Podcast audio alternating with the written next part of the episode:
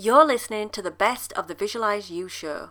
To celebrate my first year of podcasting, I'm counting down the top 30 episodes to celebrate all of my amazing guests and just how much fun I've had over the last 12 months. At number 25, with guest expert James Meller, is How Do You Make It in the Film and TV Industry? Welcome to the Visualize You podcast. I'm your host, Beth Hewitt. I'm a spiritual performance coach helping you go from unfulfilled to passionately living your purpose. You'll learn how to create a crystal clear vision for your life so that you can change direction with confidence and have a career or start a business that is more in alignment with your true soul's calling. Each week on the show, I'll talk about topics such as the art of visualization, scripting, manifesting, and the law of attraction and I'll bring you interviews with inspirational people who have taken that path already so you can learn the practical skills that will help you do the same.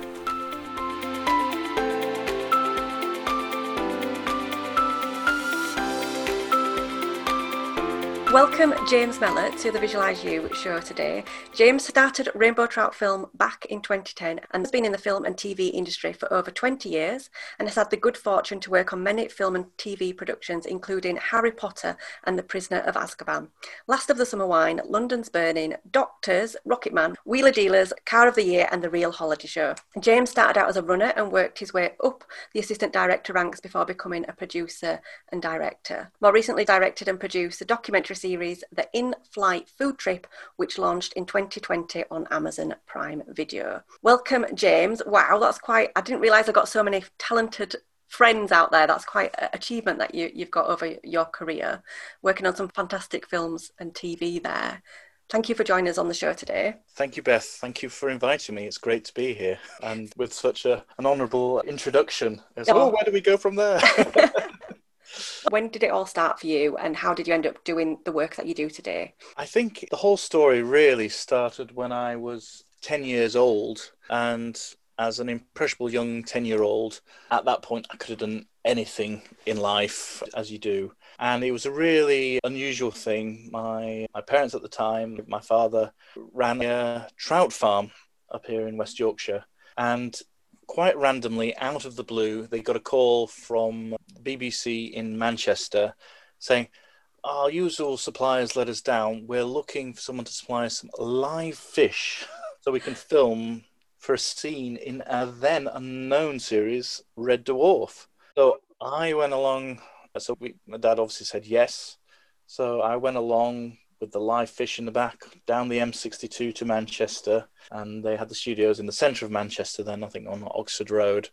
And I just walked onto the film set of Red Dwarf and just this whole world opened up to me. And I thought, I just felt at home. I thought, yeah. I love this. And I didn't know what I wanted to do within the industry. Mm-hmm. I thought, this is where I want to be. And nobody from that point on could tell me otherwise, whether it's a school careers advisor going, oh no. And back in those days, I don't know if anyone remembers having to fill out the little pencil diagram thing of what your your favorite subjects and things. Yeah, you're showing your age there. Showing my age. Yeah, pre-internet days those. and and so nobody could could stop me then. And then I think uh, several years later, I managed to get work experience over at uh, Yorkshire Television on yeah. Kirkstall Road on Countdown with the original, original cast, cast and crew, as it were. And it was like that was my foot in the door. I was so nervous. I remember having going into the Yorkshire Television bar because they had bars in those uh-huh. days because everyone went to the bar, and I had, had this cup of tea or coffee, and I was just so nervous I spilt it all down myself in front of the producer because I was just this was such a big deal to me at the time. But then I was able to get onto that to do some work experience, which then led on some more work experience. I'm in the building, and then I would just talk to people. And yeah. That led on some experience on then a, a, children's TV computer game show called Bad Influence. So I'm really showing my age here. This was about 1995. And so I did a two week work experience placement with them. And then I would turn up for every shoot studio day and edit day for the rest of the series. So I just they just let me turn up and I just watched and I soaked it in and I just learned so much about how production was run. Yeah. And it really gave me some really good grounding and blocks to start with in the industry because back then it wasn't so easy. We didn't have the internet film cameras and things were just not something anyone could really get access to. We were living in the world of still cameras. Nobody had a mobile phone. Yeah. Do you think you would have still headed in that direction had you not had that first insight into it at the age of 10? Do you think you'd have found your way into the, the industry regardless? I would like to think so, but I can't say for sure. I think yeah. really without that happening, my career could have gone in a completely different way. Mm-hmm. That would be with travel or something, because that was something else I was quite interested in at the time. And obviously, IT and information technology, things with computers, that those sort of things interested me during that period of time. So it could have gone either way at that point.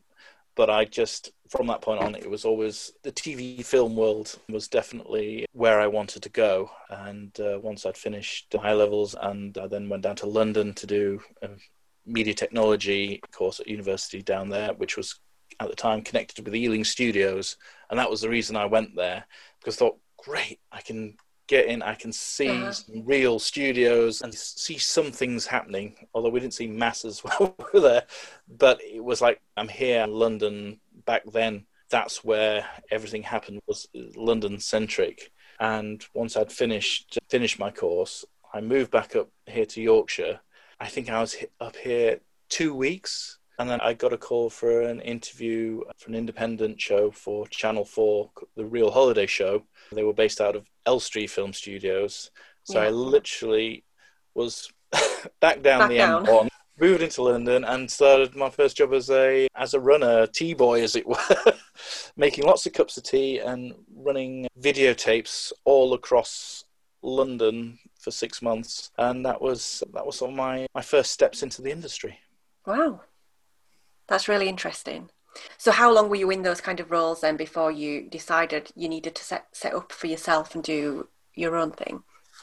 So, I, I went through a few stages within those early years because the film TV industry is vast. There are so many facets to mm-hmm. it, so many areas, and I worked for Sky for a year with the Sky One with their special projects department.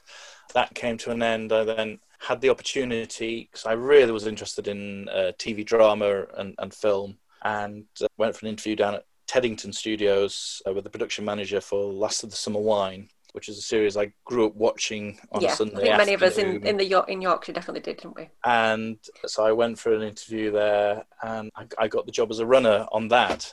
So it was it's almost like I'd, I'd gone one path in the TV industry and then jumped rails, and then went down a peg and then started going up another path. But that job was just one of the most fun jobs I've ever had in my life. I was like, I could go back home to, I could get back to my parents while we were filming up here in Yorkshire, and then it's like I'm just driving over the hill down into Holmfirth or Marsden, what we're doing today, or were we going down a hill on the, in a bath, or um, yeah, we've got some stuntmen doing some death stuff into flying into a lake, and I had a blast on it, absolute blast, and just having the experience with such great, wonderful, seasoned actors yeah. like Peter Sallis, Dame Thora Hird, and they were just they were so lovely to me and welcoming. It was a family the things about cast and crew on film TVs is they become your family for when however long that production is. Mm-hmm. It's your family, it's your unit, and uh, yeah, I just loved it, and I did that for a, a, couple of years with them, and then moved on and did other productions such as London's Burning, and then obviously got my big break into Harry Potter, which was yeah. Tell us about absolute... that then. How does that happen? This is the, the funny thing is the production manager on that, Michael Stevenson, I'd, I'd sent my CV into Warner Brothers, and because I had Last of the Summer Wine on my CV, Michael Stevenson is a second assistant director. He's probably one of the most famous second assistant directors. He's done every big film going for the last 30 plus 40 years. So if there's a big feature film, he's normally attached to it, whether it's Harry Potter or many of the other big films. and he'd seen that I got Last of the Wine, and he'd never worked on it, and he wanted to have a chat with me about working on Last of the Summer Wine. So I I came on board. Uh, I thought my first day on Harry Potter was was just it was surreal. It was a big it was a big day. They had all the cast in because it was a big day in the Great Hall. Yeah. So literally everybody was in that day, and they they had a whole host of celebrity visitors visiting the set. So I was looking after some some producers who'd done uh, some really big things and some politicians. Right, you're looking after these guys. I'm like going, okay, oh. yes, I've seen you on the TV. You you were the, the, the leader of the Labour Party. Okay, yeah, yeah, okay. I was suddenly thrown into this world with all these amazing people. Yeah. Like, this is incredible. I'm here. that must have been amazing. Yeah. So I just I, I, I loved every minute of that, and it's just the fun things. But there's a lot of it's not all glamour. I, I do have to say it's not all glamour. So when you're lying on a frozen lake for a week while ice machines and things are blasted at you, while they've got these massive camera rings coming over when uh, the Dementor's attacking you and you're pretending to be uh, Gary Oldman, it, it's quite it can be quite tiring. but equally, it was just being there, being on those sets, being with those people, with those actors, with that crew. It, it, it's something that's really set a good core within my career and my life. Yeah. And such a good experience to have, isn't it? And to have that then on your CV and LinkedIn profile forevermore. So that that sounds like an amazing thing that has happened, and so serendipitous with the last of the summer wine link as well, getting you there just makes you think the things along our journey lead us to where we're heading. So what came next then? So I, I then worked on a series of TV dramas up and down the country. Mm-hmm.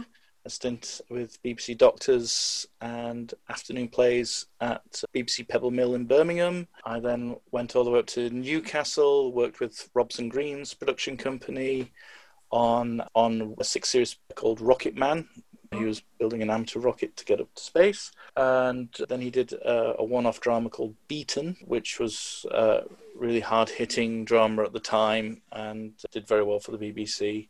I then got an opportunity to move up the ladder again and become a second assistant director on a couple of feature films, also shot up in the Northeast, and then became a first assistant director, which is right under the, the director, as it were, from a log- logistical side of things, doing that. And I was really enjoying that. And then I went back to London and I was doing bits and pieces on other productions. Also, did a little bit of acting in between. So my face would pop up on random things, which people always found uh, amusing. But for me, it was like it gets me on a set, it gets me to meet other people, other crew, other creatives, and seeing how they work. And one of those was Christopher Nolan's The Dark Knight, and I got to, I was an extra on that, but I thought, I'm getting paid to sit and watch Christopher Nolan direct. And class. And it was Real just exactly. And I'm like going, you can't buy this experience. and then the strange things happened, I think about 2008 or 9. I got asked by Sky to come and do a short, direct short piece for Sky Real Lives channel. And it was only about a 10 day gig.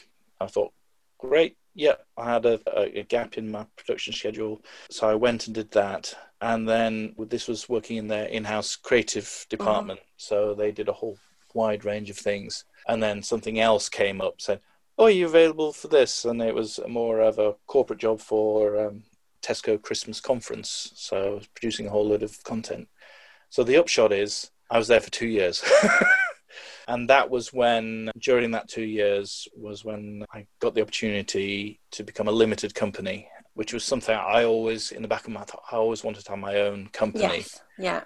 And i was given a choice as do you want to just stay as a, a self-employed pay-as-you-earn person or do you want to be a limited company i uh-huh. thought actually yes this is the perfect opportunity to yes. to do that. And, and of course what do you call yourself as a limited company? And i thought well no james mellor productions that's a little bit too self-pretentious. And then yeah the whole creative process of going around just thinking of a company name. And i was attending the BAFTA Television Awards that year. Yeah. And I was looking at all the different production companies that were winning and Dragonfly Films and oh, Animals. And then it harked back to where I Where all- started with the trout farm. And I thought, rainbow trout. So I was straight on to Companies House checking, is it taken? of course it That's was. the first thing. Yeah. So it was like, yeah. So I was straight onto my account and going, yeah, can we Rainbow Trout Films as my company name? And so it has that personal connection with me. And the actual design of the fish is based on a drawing my late mother drew. So it was all sort of, it all tied in. Yeah. So I think it was just meant to be. And so that's where everything kicked off. So my first client was a really big client, it was Sky. It was producing commercials, promos, on and off air, all sorts of content for them. I think one of my ones I'm most proud about was when they, they gave me the, the brief for a new advert for they would Sky and WWF had partnered and they were doing a new Adopt a Jaguar campaign. And they give me this brief for uh, can we just find some archive footage and, and just bolt something new together? I had a look at it and thought actually no we need to think a bit outside the box. And the upshot is they weren't going to send me to brazil but i was able to then work out where are some nice jaguars in an outside environment? And so i presented a new proposal back to them which then ended up being we filmed up at chester zoo. Some amazing footage of the Jaguars, and so it's all new, fresh footage that went into this campaign, and that's one of the, I'm really proud of that. And there, I remember them saying at the time their the campaign just shot off and went through the roof, and so it was great to be a small cog within that with that. Great that they give you that creativity to to be able mm. to do that as well. That sounds like Yeah. you can put something can put your your stamp on. Yeah. And I really love the the rainbow trout because I think I've asked you in the past what it means. So it must you must get asked that question maybe because it is it's quite an unusual name, isn't it? And I think but I think I love that it's got that personal story and actually it comes full circle in terms of where you started out and that it means so much to you from a family point of view as well. Yes, no, absolutely. And when I was going to film festivals or Cannes and doing meat markets and things at Berlinale and things like that, people remember, ah, you're the fish guy because I had a nice. so it was like great. They remembered I had a conversation, but they remembered. So it was like It is memorable, here. It yeah. works. Yeah. So it works, and, and that's why I've obviously kept it, and I keep it for all my creative projects now. But yeah, just going back, obviously Sky was great, but then of course back then, 29, 2010, there was obviously we were going through the finan- that financial crash and Mhm. things, and then the Sky job came abruptly to an end because they went, oh, all freelancers, thank you very much, bye. so I went from a really steady income to zero within a week, which was like, ah, panic, what do I do? And I just invested in some new camera equipment and Mhm. things. Ah, what am I going to do? uh, so that was tough. You hear that when limited some limited companies start up and you've got that main that one big client who maybe brings in the majority of your income and maybe make that mistake of actually not focusing on bringing in other revenue streams. Is that something that you went through and then you had to go, right, actually, how do I grow this business now? Because I, I hear it a lot in the conversations that I Yes, have. I think that was a big life lesson of don't have all your eggs in one basket Yeah.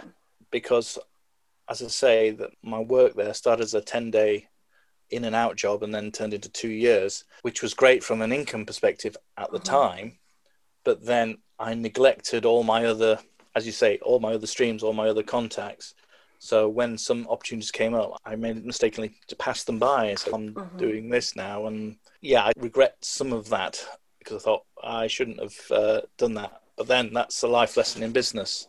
So as you say, I had to really think and go, what can we do, and get out there. But I was. It, it took a while. It wasn't just, oh right, I just get some more work in. It was hard work, and I think one of my first clients back then was Yahoo because Yahoo were big then. They're not as big as they are now because uh, I think Google and uh, Apple have really Mhm. taken over the whole tech market from that point of view. but I ended up doing some event filming for them for some of their global hack events. So we did a European one, and they liked what I did with that so much they hired me, and I did one out in in Tel Aviv, which was uh, great. I thought international travel and filming, it was just this is great. And I, I, I worked with quite a few agencies in London and built up my portfolio uh-huh. that way. And then seven years ago, I made the big decision to leave London and come back to my roots up here in uh, West Yorkshire, now based in Halifax.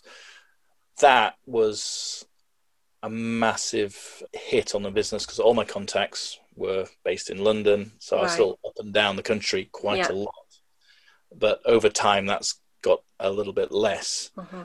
and then it was almost like starting again from scratch. Yeah. Because oh, I'm back here, but my contacts are there. I don't have any contacts up here. And it's taken me a few years to find out the lay of the land, the landscape, who's doing what within that landscape, and, carving out a new niche for myself. Yeah. So it's been a process, some hit and miss things, but I think we're on a, a good trajectory now for anybody who may be finding themselves in that situation where you have to uproot and move for what, for whatever reason, is there any kind of advice you would give in terms of shortening that learning curve from the things that you've you've found? It's getting whatever area you're in, it's getting connected within the network mm-hmm. of that area as quickly as possible. Obviously, right now we're going through COVID and the lockdowns and things, so networking has never actually been easier because we can all do it online. There's lots of uh, networking groups, and I, I, guess I wish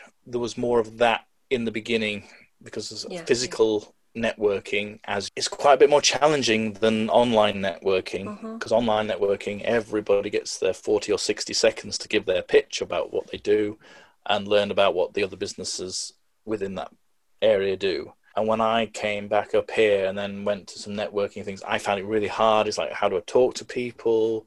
How do you interact? What am I doing in this space? And then yes. you start, and then you get, sometimes you'd get stuck with the same people are going, well, I know they're not going to help my business. They don't need or want my product. And then how do you get past that?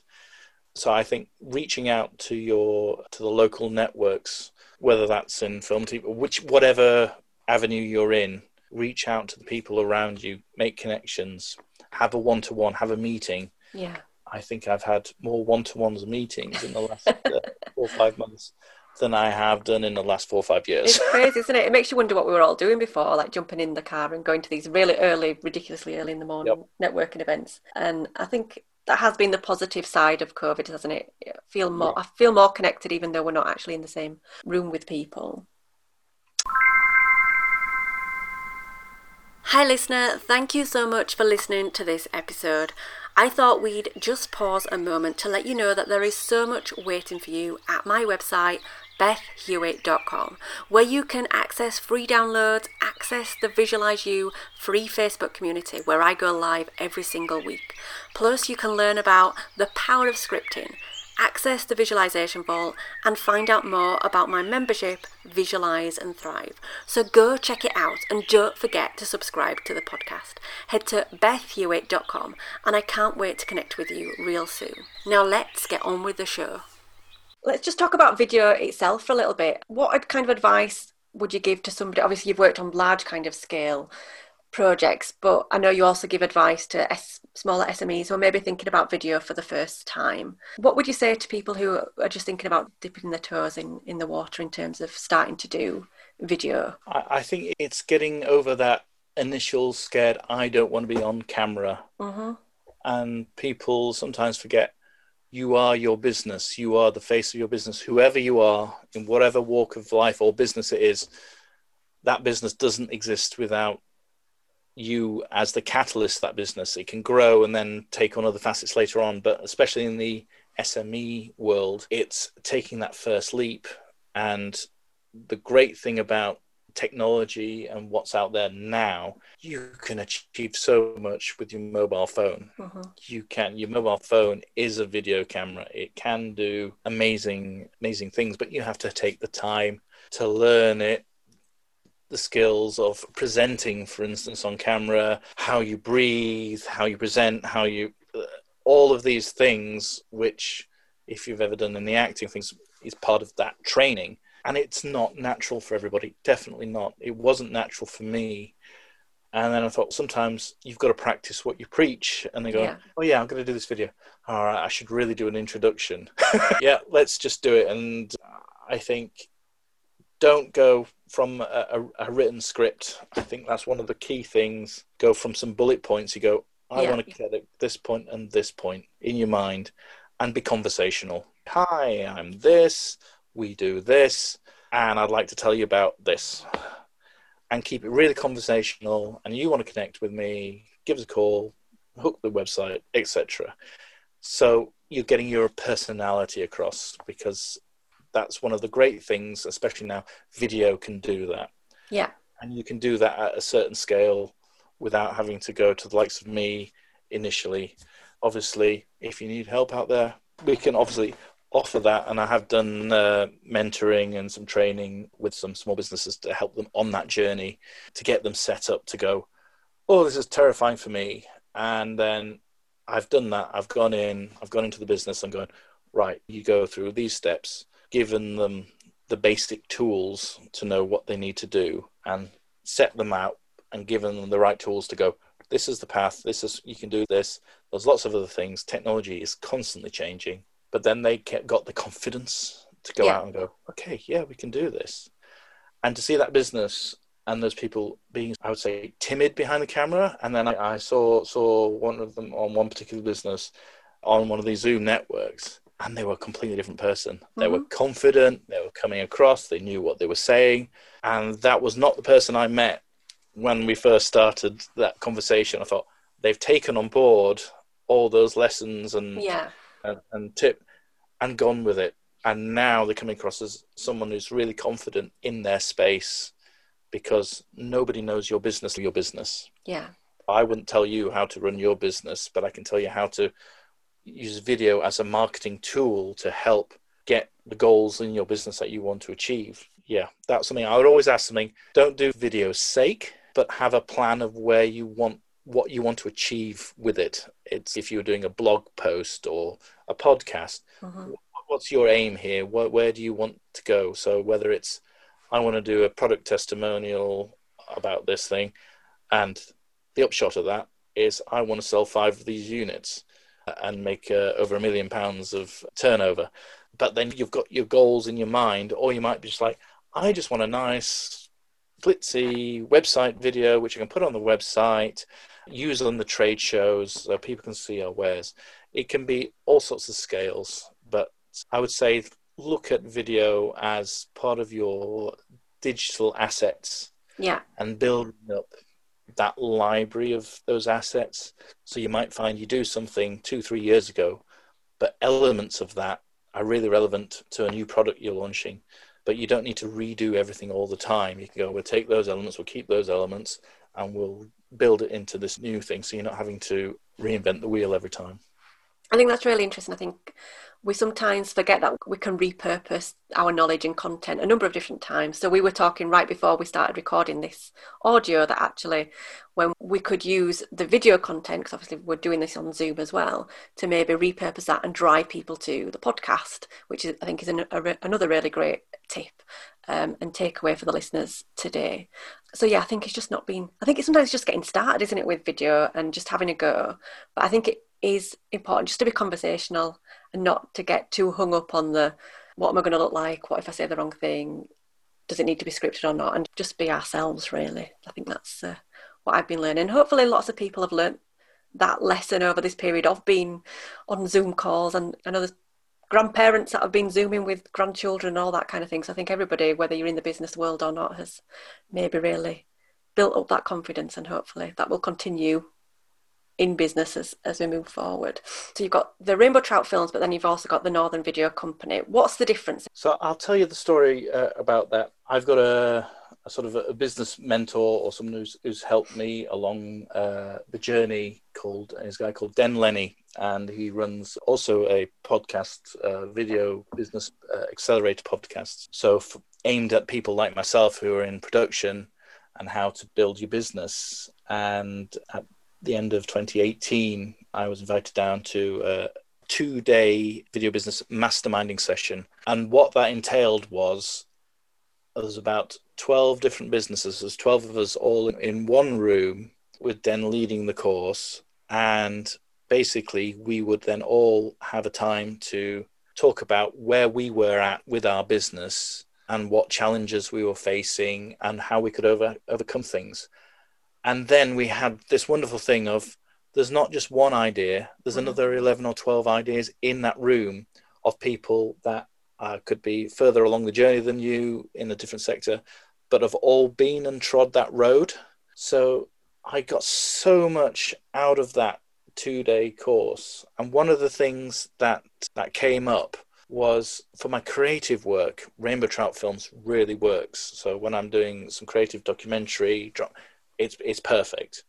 But when it comes to say an engineering firm wanting a corporate video for their uh, latest machines, it, it, Rainbow Trout Films might not be the, the first name they think of. And through the course of having uh, those discussions, we collectively came up and I pitched back to them and said, How about we thought of lots of different names? But one that stuck with me was the Northern Video Company because mm-hmm. I thought, well, we're up here, we're in the north of England. It's a very industrial area. One of the other key points was with video production, there are so many facets to it, whether you're doing 360, 3D, 4K, 8K, 12K now, or there's corporate drama. There's so many different areas.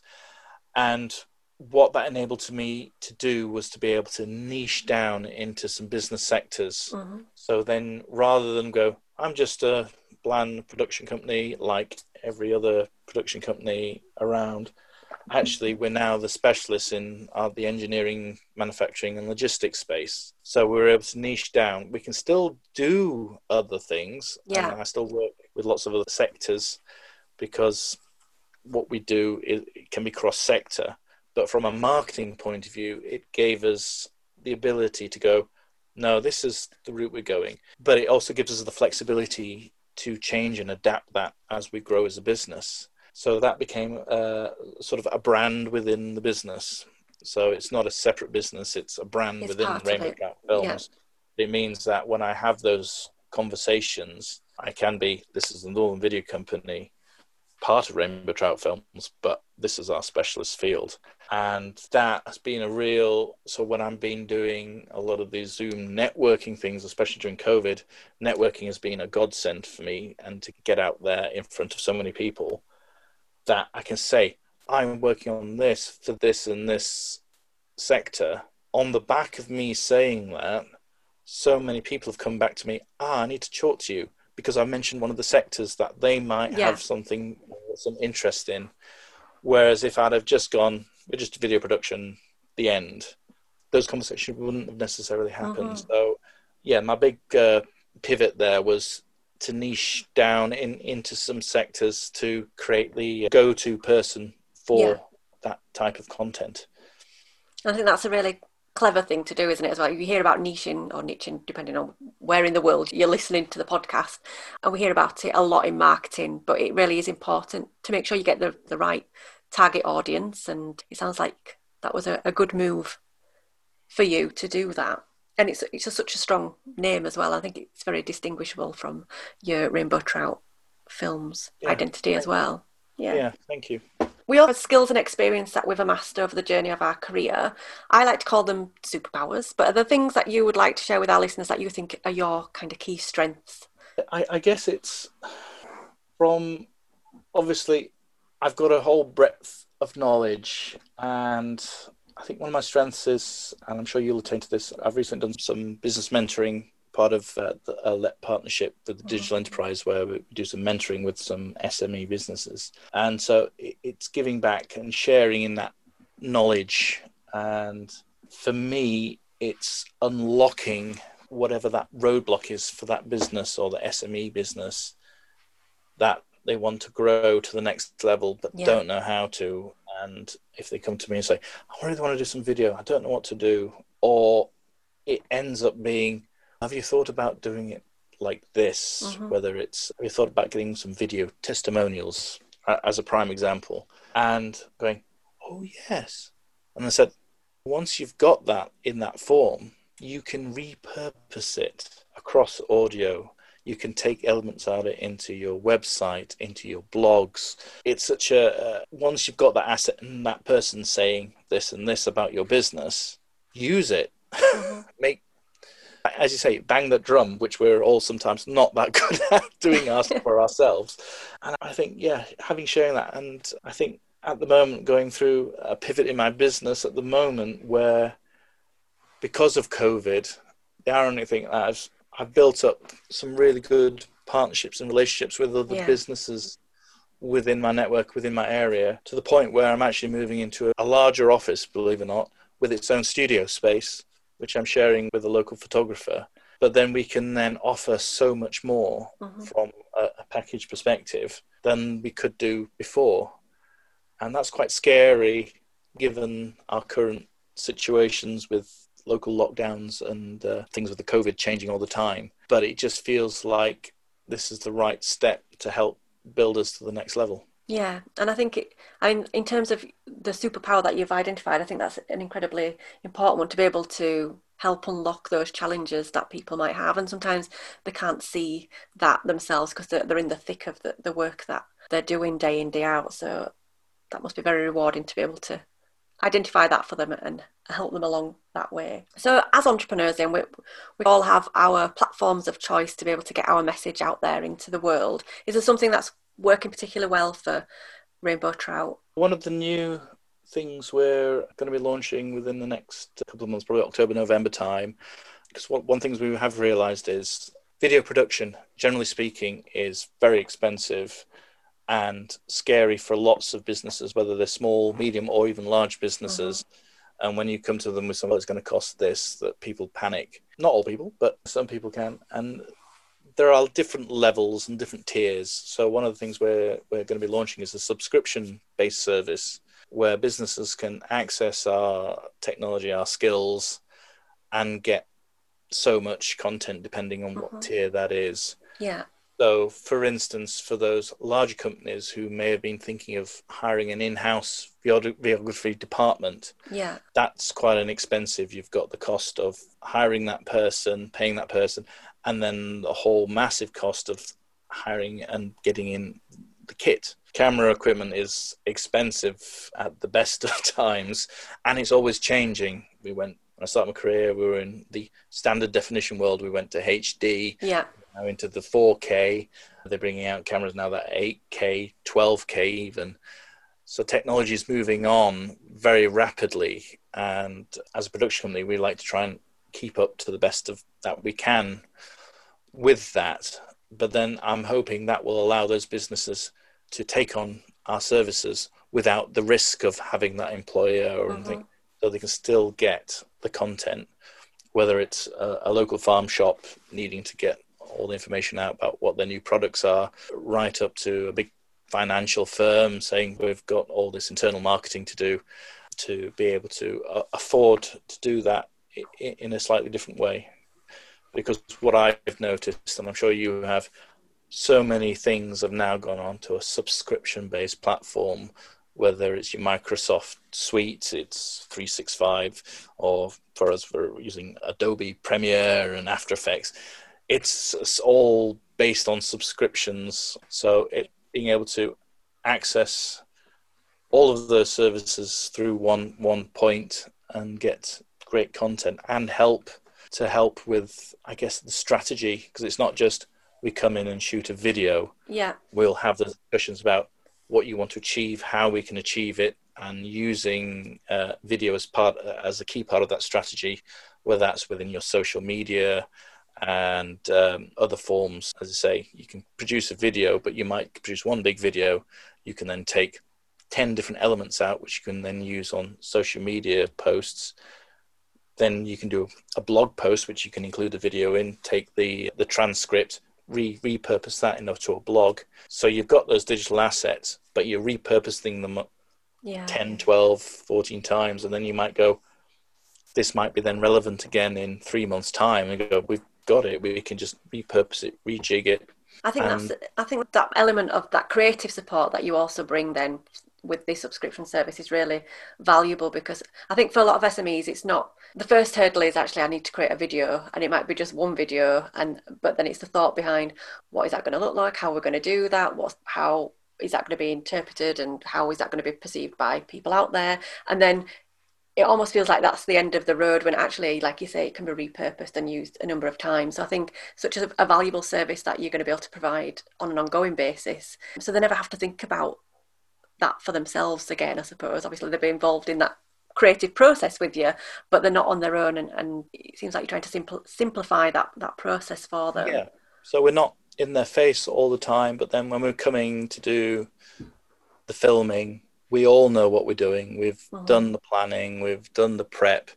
They know exactly what messages they want to get across to their audience. I think that's key. And then learning from that and going, finding out that really worked well, that worked well that didn't work so well. Why didn't that work so well? Ah, let's try and do it this way. And so it's obviously testing that all along. Yeah. And seeing how that works so that, as you say, it goes into your blogs, it goes into email marketing. Mm-hmm. It can feed into so many different channels. It's something well worth thinking about. Yeah, I like that. It's a good model, and I think a lot of businesses will benefit from that support. So, this obviously show is all about visualizing you. So, what do you see for your company in the future? What's coming next for you? In the very immediate future, as I mentioned, we're moving uh, into a larger office. So, we'll have a, a studio space in the centre of Halifax. So, we'll be able to do interviews, podcasts. As I've teamed up with a local photographer called Danny Thompson. Uh, he does uh, fantastic commercial photography. We'll be doing a lot more together. Mm-hmm. So sometimes you might think, oh yeah, I want to do some videos, but actually I need a lot of product photography in there as well. The nice thing is how I can see that forming and building is that we'll be able to offer that. And one of the other things I, am focusing on is very much uh, systemizing processes within our business so that in the future I'll be able to take more of a back seat from all the hands on yeah. and become more of an overview. So I'd like, I'm hoping seeing the business expand over the next couple of years as we grow and build, this and other products. Yeah, it's exciting and scary times because this exciting is a big leap ahead. for us from moving from that bedroom office edit suite to real life offices and interactions. So it's I'm looking forward to the challenges and the opportunities that move ahead. That sounds great. Thank you for sharing all of that with us, and I wish you all the luck uh, for your company in the future. Where can people find out more about you online and any of the services that you've got available? Obviously, uh, you can find me on LinkedIn under if you search for James Meller. We've also got obviously rainbowtroutfilms.com for the main company for our creative work, whether that's documentaries and films, etc. And then we've got the northernvideocompany.com for the corporate work. And there's there's crossing links to all of those. Please check us out. Please give us a follow, and uh, look forward to having more great conversations with many of you out there. And hopefully we can help some more. I'm sure you will. And I'll put all the links to the um, various websites in the show notes for today, so people can check them out there as well. Thank you very much for joining us. Thank you, Beth. It's been a pleasure. Okay, everybody, I really hope you have enjoyed today's podcast with James. There were so many good nuggets in there. For me, it was the whole journey that James has been through in terms of how he has learned his craft, that willingness to really get stuck in and learn and absorb when he's on the sets and to be the runner and do all of these these tasks and work his way up that career ladder to where he is today and starting his own business. I also thought it was really interesting what James said about the thing that makes you stand out to a producer or whoever who is recruiting you or a business or a client that is looking for you. It might not be the thing that you are expecting to be the thing that connects you. So James talks about how this one producer director was really interested in James's work on the show The Last of the Summer Wine when he was trying to get his foot in the door at Warner Brothers. I just think that's really important that all of our skills and experiences across our journey are so important and we shouldn't put them in a hierarchy. They are all part of our journey and they are all so valuable, and you never know who is listening and who is connecting to the things that they see and hear from you. James also talks about that process of coming up with your name when starting a business and creating a new brand for your business. And we've already mentioned masterminds already at the beginning of the podcast, but there's something so powerful about going through that process with others and bouncing ideas off one another. Another life lesson, and I've also learned this, is that when you're starting out in business, don't put all your eggs in one basket. Don't rely on that one client to always be around and always be able to bring in that steady income. You need to diversify and you need to look at different ways and different revenue streams that you can bring into your business, whether that's affiliate marketing or partnerships or sponsorships or something else. There's so many different ways that you can make money. I also love what James says about small businesses and individuals creating videos for the first time, not to do them scripted, but to have pointers. I like having scripts, I like having things, I like feeling organized, I feel really unprepared if I don't have something in front of me. But having a script, you can totally tell when somebody has a script and it just doesn't feel as authentic. So, this idea of just having some pointers that you can refer back to and just have a natural conversation is so important. And I think is really sound advice. And don't forget to check out James's new subscription based service that's going to support small and medium sized businesses with their video production and help them to repurpose content. So I think a lot of businesses really struggle with video creation. They maybe don't feel confident and they do it and then they're so relieved that it is done and out of the way that they don't do all the strategic thinking around actually how can I repurpose this content? How can I maximize the reach of this content? And so James's model and subscription model is going to be so helpful to so many businesses and professionals and helping people just to get out of their own way in terms of creating video. Okay, I really hope you have enjoyed this show. Please do leave me a review, and I look forward to sharing more podcast interviews with you very soon. Okay, so that's all for today. Be sure to subscribe wherever you listen to podcasts. If you have any aha moments, tag me in your social media stories and please, please, please leave me a review on iTunes. It'll really help me out. Until next time, remember to visualize you.